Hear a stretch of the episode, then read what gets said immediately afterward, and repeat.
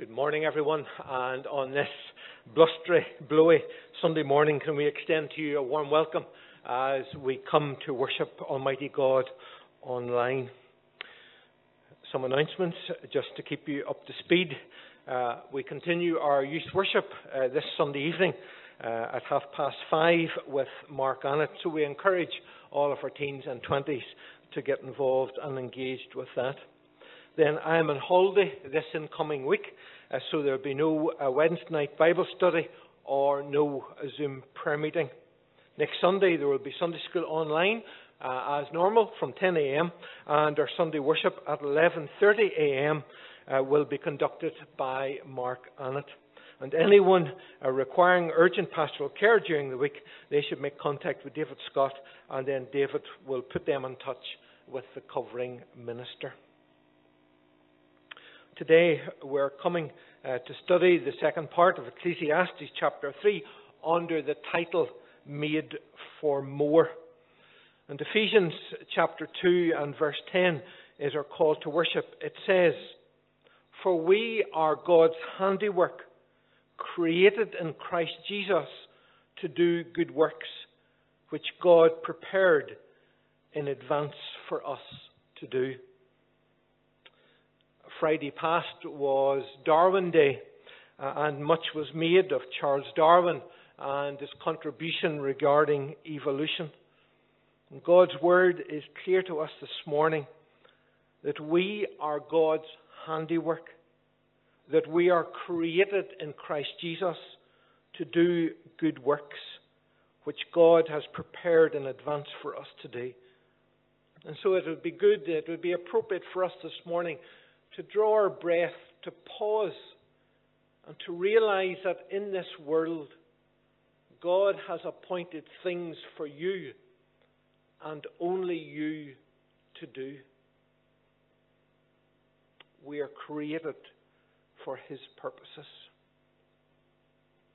With that in mind, we need to tell people about God. We need to tell people about Jesus. We need to tell people about the gospel. And so we turn to the words of our opening hymn, "We Have a Gospel to Proclaim."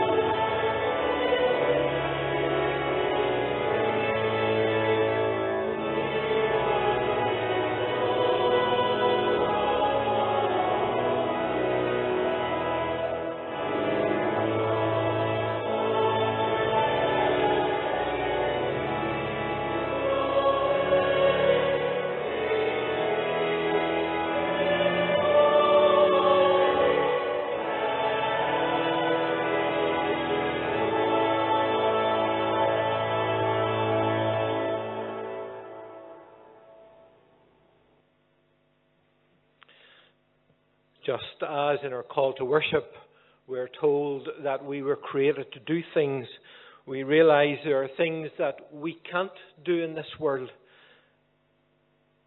We're singing about Christ and how there were things that only he could do. And he came as the Son of God in the flesh, lived a sinless life, died and rose again so that we could have eternal life. Only he could pay the price for our sins. Let us turn to Almighty God in prayer. Let us pray. Heavenly Father, as we bow this day, we pray, Lord God, that you would encourage us to pause in your holy presence. Lord, as we pause, we pray that you would draw our thoughts to think of you, that you would draw our thoughts to think of the words of Scripture. And Lord, that on this day, as we think about being made for so much more, that you would help us to realize, to appreciate, and to dwell upon the fact that we are created by you. We are created and given responsibilities and tasks on this earth that no one else can do. Lord, what a wonderful God you are. What a wonderful Creator. Lord, we acknowledge that you have made us for your worship and for your plan. Lord, we confess before you today that we have not always been focused on you. We have not always obeyed your word. And so we pray that you would forgive us for the sins that we have committed. Father God, we thank you that there is forgiveness for our sins. There is a solution to our sin, and that is found in Christ Jesus. Father God, we thank you today that he was obedient to you, that he was willing to come into this world, God in the flesh, to do what only he could do. Lord God, we thank you for your plan of salvation. We thank you for your gift of salvation that we could not earn, that we do not deserve. And yet, Lord, we know that you have placed within us a hankering after something more than this world can offer. You have placed within us a space for Christ and Christ alone. We pray, Lord, that today each of us may have that space filled by the presence of the Holy Spirit, as we pray in and through the name of Jesus. Amen.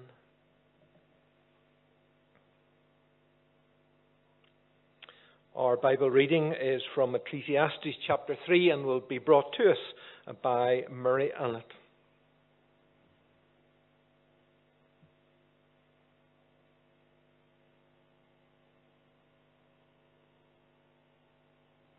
What does the worker gain from his toil? I have seen the burden God has laid on men. He has made everything beautiful in its time. He has also set eternity in the hearts of men, yet they cannot fathom what God has done from beginning to end. I know that there is nothing better for men than to be happy and do good while they live, that everyone may eat and drink and find satisfaction in all his toil. This is the gift of God. I know that everything God does will endure forever. Nothing can be added to it, and nothing taken from it. God does it so that men will revere him. Whatever is has already been, and what will be has been before, and God will call the past to account. And I saw something else under the sun. In the place of judgment, wickedness was there. In the place of justice, wickedness was there. I thought in my heart, God will bring to judgment both the righteous and the wicked. For there will, there will be a time for every activity, a time for every deed. I also thought, as for men, God tests them so that they may see that they are like the animals. Man's fate is like that of the animals. The same fate awaits them both. As one dies, so dies the other. All have the same breath. Man has no advantage over the animals. Everything is meaningless. All go to the same place. All come from dust, and to dust all return. Who knows if the spirit of a man rises upwards, and if the spirit of the animal goes down into the earth? So I saw that there is nothing better for a man than to enjoy his work, because that is his lot. For who can bring him to see what will happen after him?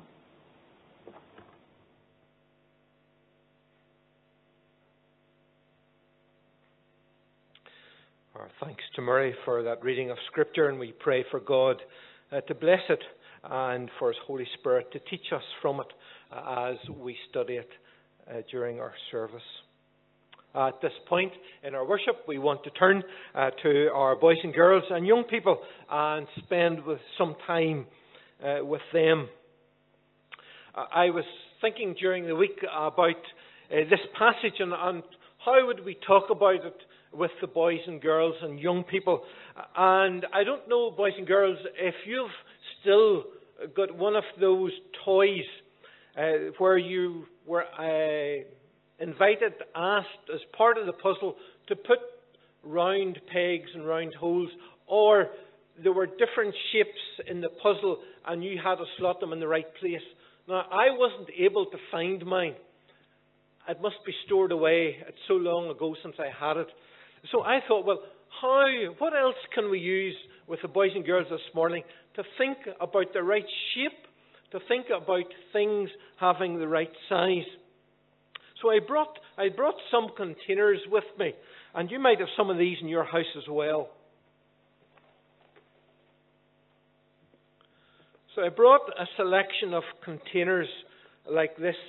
Now, in our house, we don't throw anything out, really. If we buy a tub of ice cream, we keep the tub. If if we get a Chinese takeaway, Barbara, she has a whole stack of empty containers out in the utility room. So if we're looking then to store something, we've got them. Even the margarine tubs are still kept. And so the tubs are all stacked up inside each other with no lids on. And then I maybe go out to the utility, or Barbara goes to the utility and lifts a container. And say we lift the container, then we go to put something in it. So I brought along something nice and runny. I brought along some orange juice. So say, for example, we've made up some orange juice and we want to store the orange juice. Well, then we need to be able to put a lid. We need to be able to put a top on the container. So then we're running about and we're looking to see, can we get a lid to fit the container? And here we've got this one, and we see immediately it's the wrong shape. It won't fit onto the container. It won't seal in the orange juice, and if we, it's not going to work. Uh, so well, this one looks about the right shape, and looks about the right size. Yeah, and maybe maybe we could make maybe we could make that one fit. Uh, there's just a wee bit. There's just a wee bit. It's not covered at the corner. And so what we maybe think we could do is, I'll get a sticking plaster. I'll take a sticking plaster. Oops, hold on. I'll take a sticking plaster. And what I'll do is, I'll put that in the corner, and that'll maybe keep it in place. What about that? I'll put the sticking plaster on and see if that helps to cover it. But you can immediately see that if the orange juice swishes about, it's still going to come out at the corner. It's going to make a mess, isn't it, boys and girls? Well then, what about, what about taking, the, this is a big one. If we put this over the top, oh, it, yes, it'll be all right, but if we go to shift it then, it's slipping about. Um, all right, I have a good idea. What we'll do is we'll get some sellotape, and hopefully that will not spill. And we'll get some sellotape, we'll stick it over it. Oh. And you can immediately see, boys and girls, this is, this is not easy, is it? This is not easy. And we'll try and put this on. Do you think that would be handy for transporting your juice? Would you take your juice and put it in your school bag, stuck like that, and the juice swishing about? No, you wouldn't, would you? Because it's a mess. We might think it's the right lid. We might think it would do the job, but it was hard work getting that to sit on there, and it's quite messy. It's not, it's not the real fit for it, is it? It's not the real fit.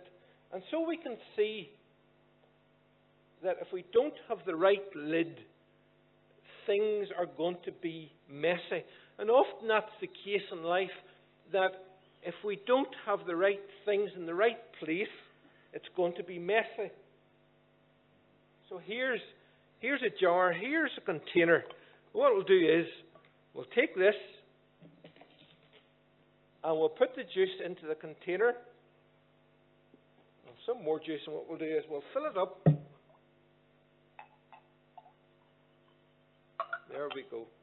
And what we'll do is we'll put the proper lid on this container. You see the way that lid is made for it? It screws on. It's nice and tight. You could put that in your school bag. You could put that in your pocket. And the juice, you could shake it about, turn it upside down, and it doesn't come out. Because that lid is a perfect fit. That lid was made for that jar, and there's no mess. And boys and girls, King Solomon tells us in this chapter that God has made us, and we have a special space that can only be filled by God. And just like we try to take different lids and we try to stick them on with sticky plasters or sellotape them, they're not the right fit. And so often in life, we use things like work, we use things like sport to fill spaces and gaps in our life, but they're not the right fit, they're not the right thing for the space. And then life gets messy. Here we see the difference that it makes whenever we've got the right lid to fill that space. And so in our lives, when we have got God, God fills the space that He's created so that our lives then can contain all the things He has planned for us, and we can live life to the full and enjoy it. So don't try to live life with the wrong lid or filling the space with the wrong thing. Live life with Jesus and let God keep us safe and secure as that space is filled with Him.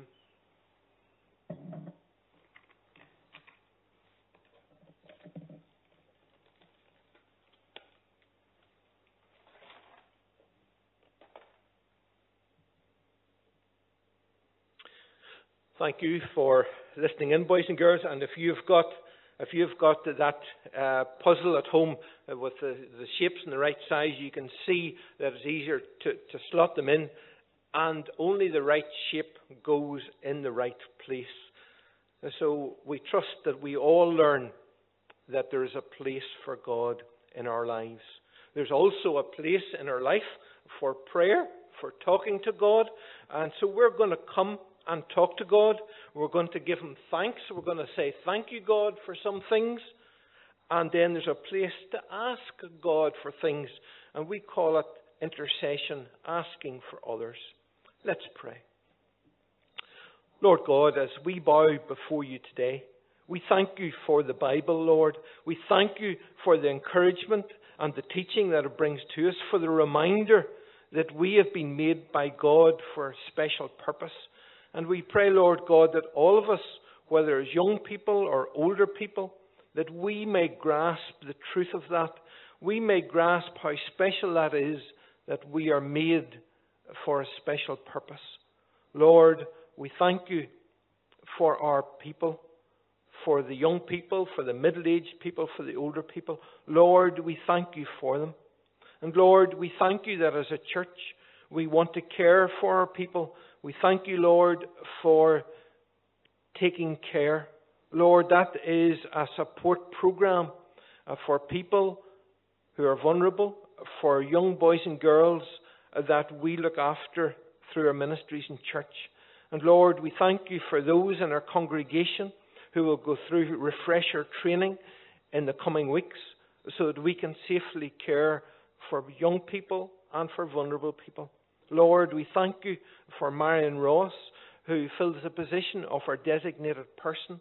Lord, we thank you for the skills and ability that you have given to her as she acts for the point of contact for advice regarding taking care and the point of contact for dealing with complaints. Father, we thank you for this support and how it helps us to minister and to care for people safely. Lord God, we pray for others today. Lord, we pray for those in the Northern Ireland Electricity who keep the power supply on. Lord, there are strong winds, the poles shake, the wires blow, and some people can lose their electricity on a day like this. And we thank you for those N I E workers who go out and ensure that the power supply is working. Lord, our food and our different items come from different countries. And so this day we pray for those who are sailing on ships at sea, Lord, where the waves are high, where the winds are blowing strong. And we pray for them for a safe journey, that you would keep them safe, Lord, as they transport the goods for us. And Lord, for those who watch out for people in danger on the sea, for the Coast Guard and for the lifeguards, Lord, we pray for them that you would guide them, that you would direct them as they undertake that special work of keeping people safe, indeed of saving lives at sea. These things we pray in Jesus' name. Amen. So folks, as we work through this series in Ecclesiastes, uh, we're coming to think about chapter three, verses nine to twenty-two, under, under the title of, as you can see on the screen, Made for More. Made for More. It, it's not Monday yet, and Solomon is getting to think us to think about work. Tomorrow morning, thousands of people across our country, they, they will go to work in some shape or form, and many of them, they will ask themselves the question that Solomon is asking. What's the benefit of working? Or Solomon said, what gain has a worker from his toil? And it's, it's a legitimate question. What do we really gain by working hard? Well, we could say we, we gain a day's pay, or we, we get our salary at the end of the month. Many will say that they get a sense of satisfaction from the work, that they have self-esteem, they feel valuable because they're doing something. There are many who will feel that they are working to make the world a better place. And these, these are all good things, but they're not necessarily all permanent things.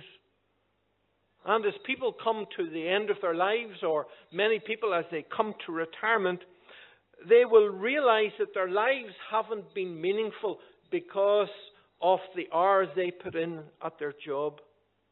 One of my bosses used to say to me that it was sad if all we had to look forward each, to each day was our pension. He would say there's got to be more to life than working for your pension. And with this starting point, we see, folks, that Solomon is relevant to us today. We see, folks, that we could go to work tomorrow morning and we could introduce people to Solomon. We could proclaim the gospel as we're singing through these words of Solomon by talking about our work. We could be talking about what is the point of working. Surely, as human beings, we were made for more. In this passage, if we take the verses nine to fifteen, Solomon comes back to this theme or this theology of a person's work. And Solomon is good enough to tell us four things about God and our working lives. Solomon points out, firstly, that work is a gift to us.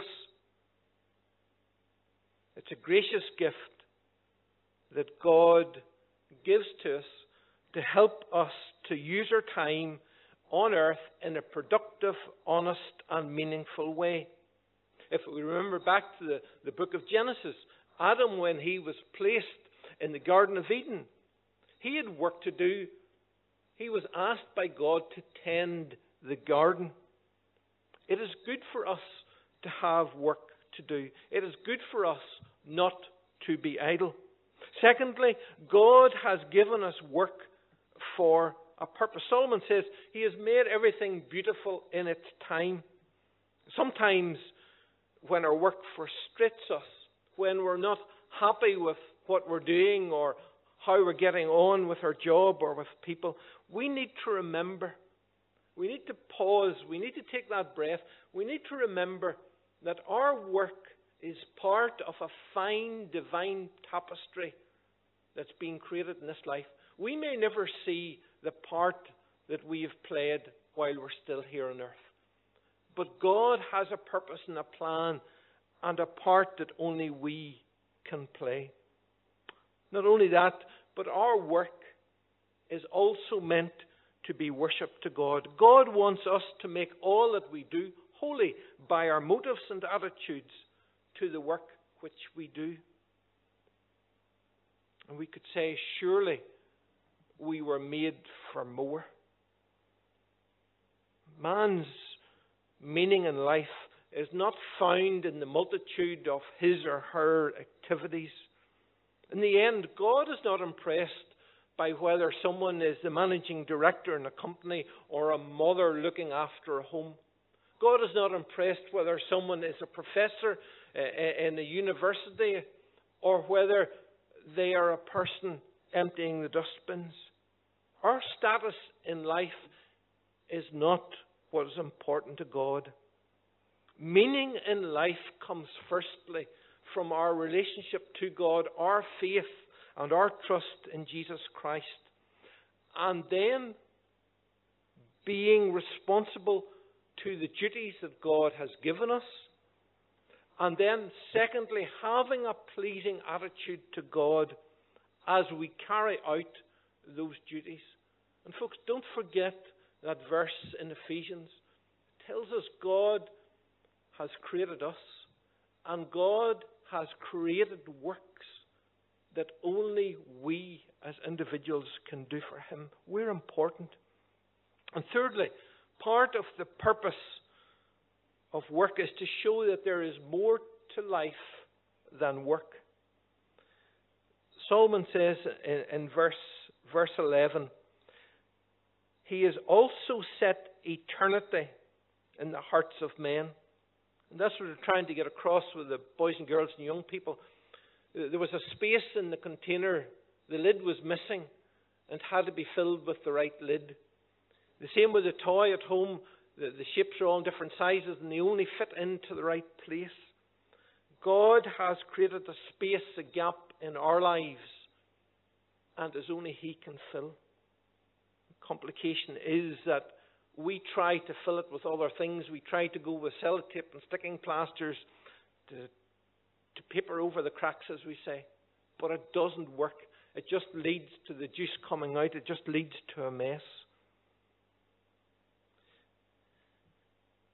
C S Lewis wrote, If I find myself, if I find in myself a desire which no experience in this world can satisfy, the most probable explanation is that I was made for another world. We as human beings have been created and we have been made for so much more.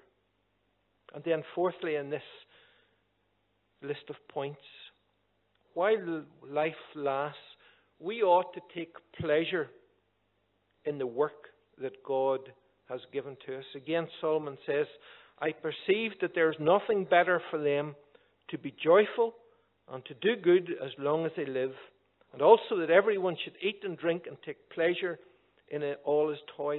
That is God's gift. And so, folks, we need to appreciate the work that we have. We need to appreciate the skills that God has given us.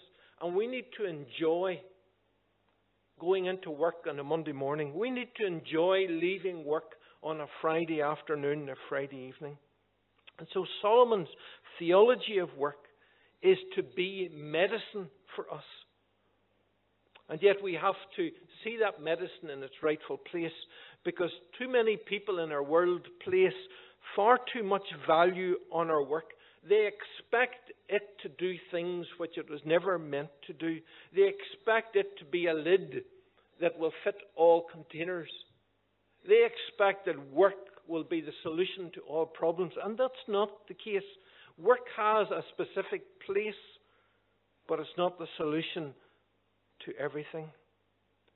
God has created a spiritual void within us, and that cannot be filled with work. That can only be filled through a living relationship with Jesus Christ.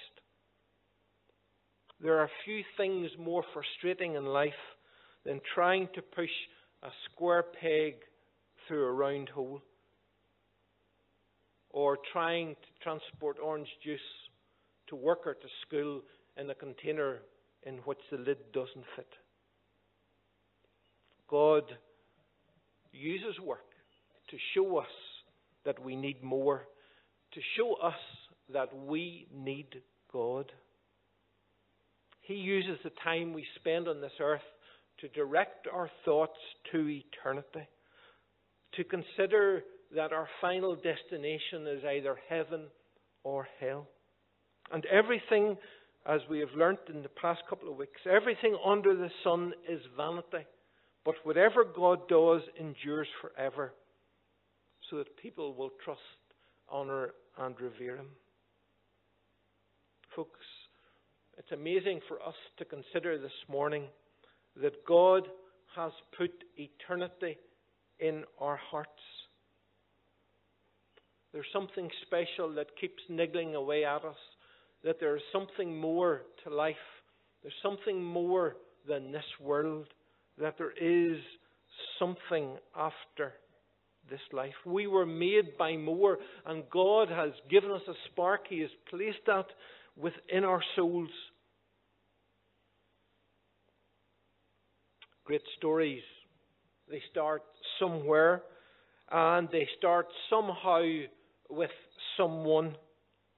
And often as you read great stories, they'll start with once upon a time or a long time ago.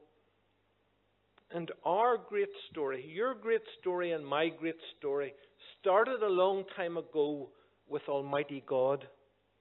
And God has been at work in your life and my life before we were ever born. Before we were born, God knew us. And God brought us into this world for a purpose. The psalmist David declared that. Jeremiah the prophet declared that. Ephesians declares that. And so we have been brought into this world for so, so much more than work. We have brought it, been brought into this world for a special purpose. And the endless search in life for an answer beyond what we can feel, what we can sense, beyond our physical and emotional needs, is described as eternity in man's heart.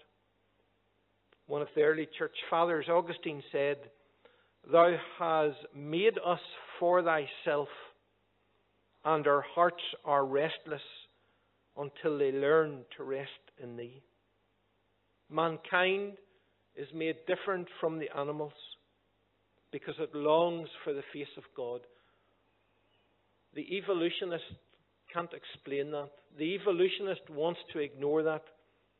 They want to rule out God, but yet they know that there's something longing within their body. C S Lewis again wrote these words: "Our Heavenly Father has provided many delightful inns for us along our journey, but He takes great care to see that we do not mistake any of them for home." Or as the hymn writer says, this home, this world is not my home, I'm just a passing through. There is a longing for home.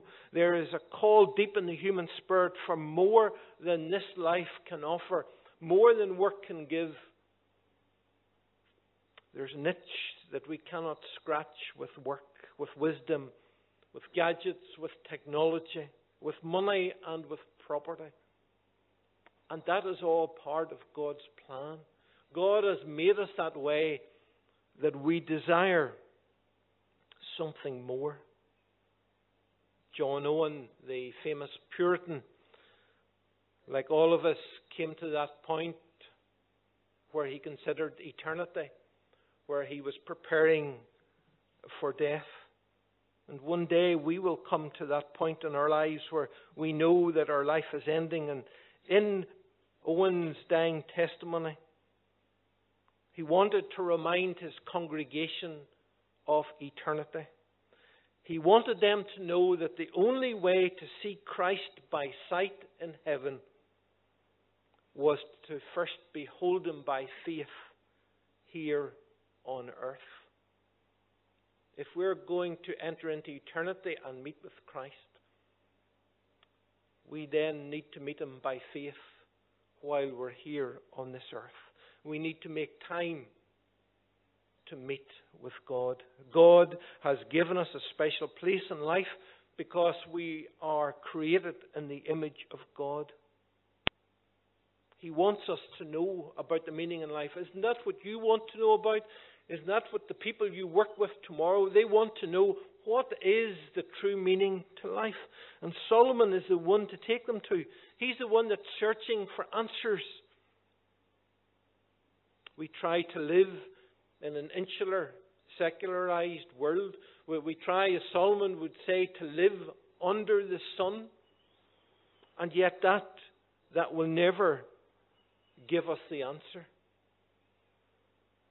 We cannot, we cannot live separated from God.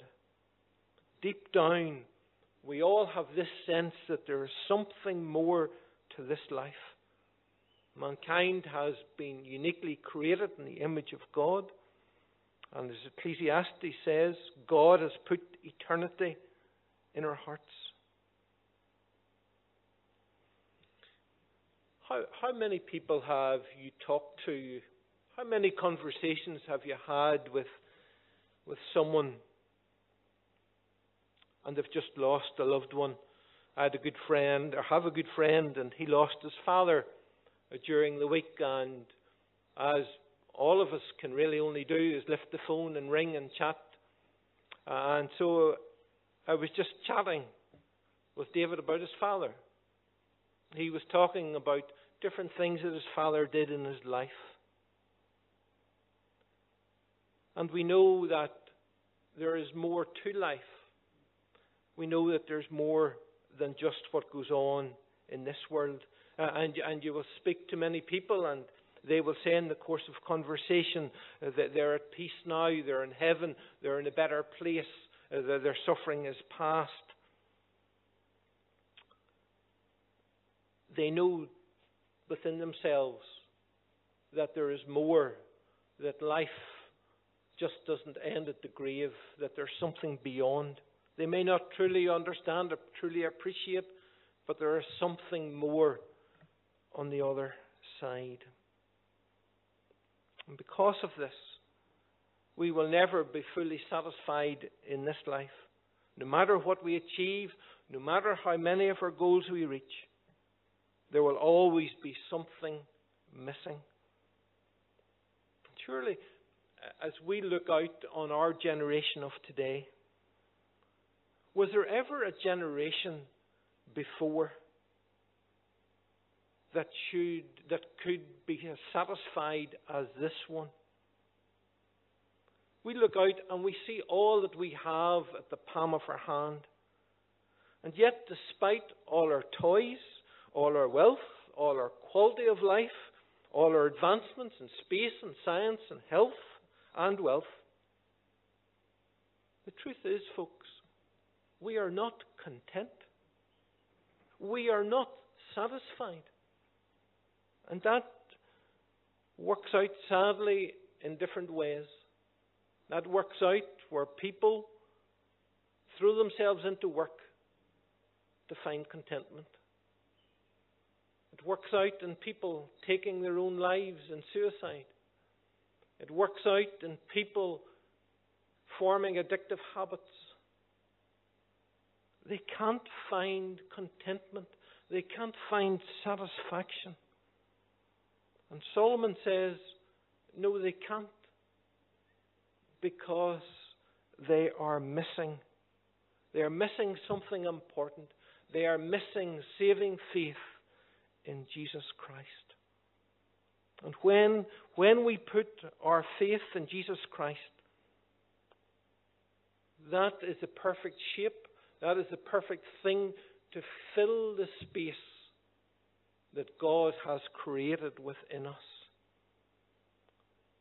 That is what gives us meaning in this life. That is what gives us true hope beyond the grave. And so we should never be so busy. We should never be so distracted by the affairs of this life that we overlook that. And folks, as we live life, as we go to work on Monday morning and work through our week, God intends us to enjoy our work. God intends us to get satisfaction from work. The satisfaction that work can give. But remember that there is still much, much more. Solomon ha- has been and will continue in this book of Ecclesiastes to paint a picture of a secular world of man without God. But now and then in his writings, small cracks appear that let some light into an imperfect secular world. A world without God. On this occasion, in verses sixteen and seventeen, it comes through our moral conscience. We're made aware of this inner demand for justice. Again, within us, no matter who we are, we have this sense of fairness. We have this sense of seeing the right thing being done. And human beings have a moral conscience to varying degrees. There are people that they wouldn't profess knowing Jesus as Savior, but they would say that their life is a moral one. It's clean, and they live it to a high standard. There are others, again, who deny God, and they wouldn't think twice of lifting a gun to kill someone to grow and develop and maintain their drugs empire. They have a different set of morals, a different level of consciousness. But the flip side is that humans across this planet demand ju- justice.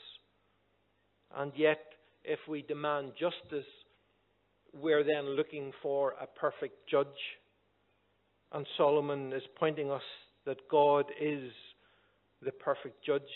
But Solomon is saying, okay, so you don't believe in God. You want to live without God. Well, who has put this thing in your head that there should be justice, that life should be fair? Who put this question in your head? Who is the true judge? Solomon is playing with the words here to get people, particularly those who have no time for God, to think how they're made. Why do they think certain things and think in a certain way? And Solomon sends us home today with two pieces of advice. Firstly, Solomon says through verses twelve and thirteen, I perceive that there's nothing better for them to be joyful and to do good as long as they live. Also that everyone should eat and drink and take pleasure in all his work. This is God's gift to man. Be joyful. Do good. Eat, drink, and take pleasure in what you do. That is a gift from God to you. And secondly, Solomon advises us, consider that God has created a space in our lives that only He can fill. This morning, folks, as we prepare to wrap up, Solomon is saying that we were made for so much more. He's saying, don't miss out on the life that God has planned for you. And so as we close this morning, as we think about that space that God has created within us, how are you trying to fill it? Are you filling it with work? Or are you filling it with faith in Jesus Christ? Amen. Let's turn to the words of our closing hymn, uh, following on from what we've been saying about filling that space. Who can cheer the heart like Jesus?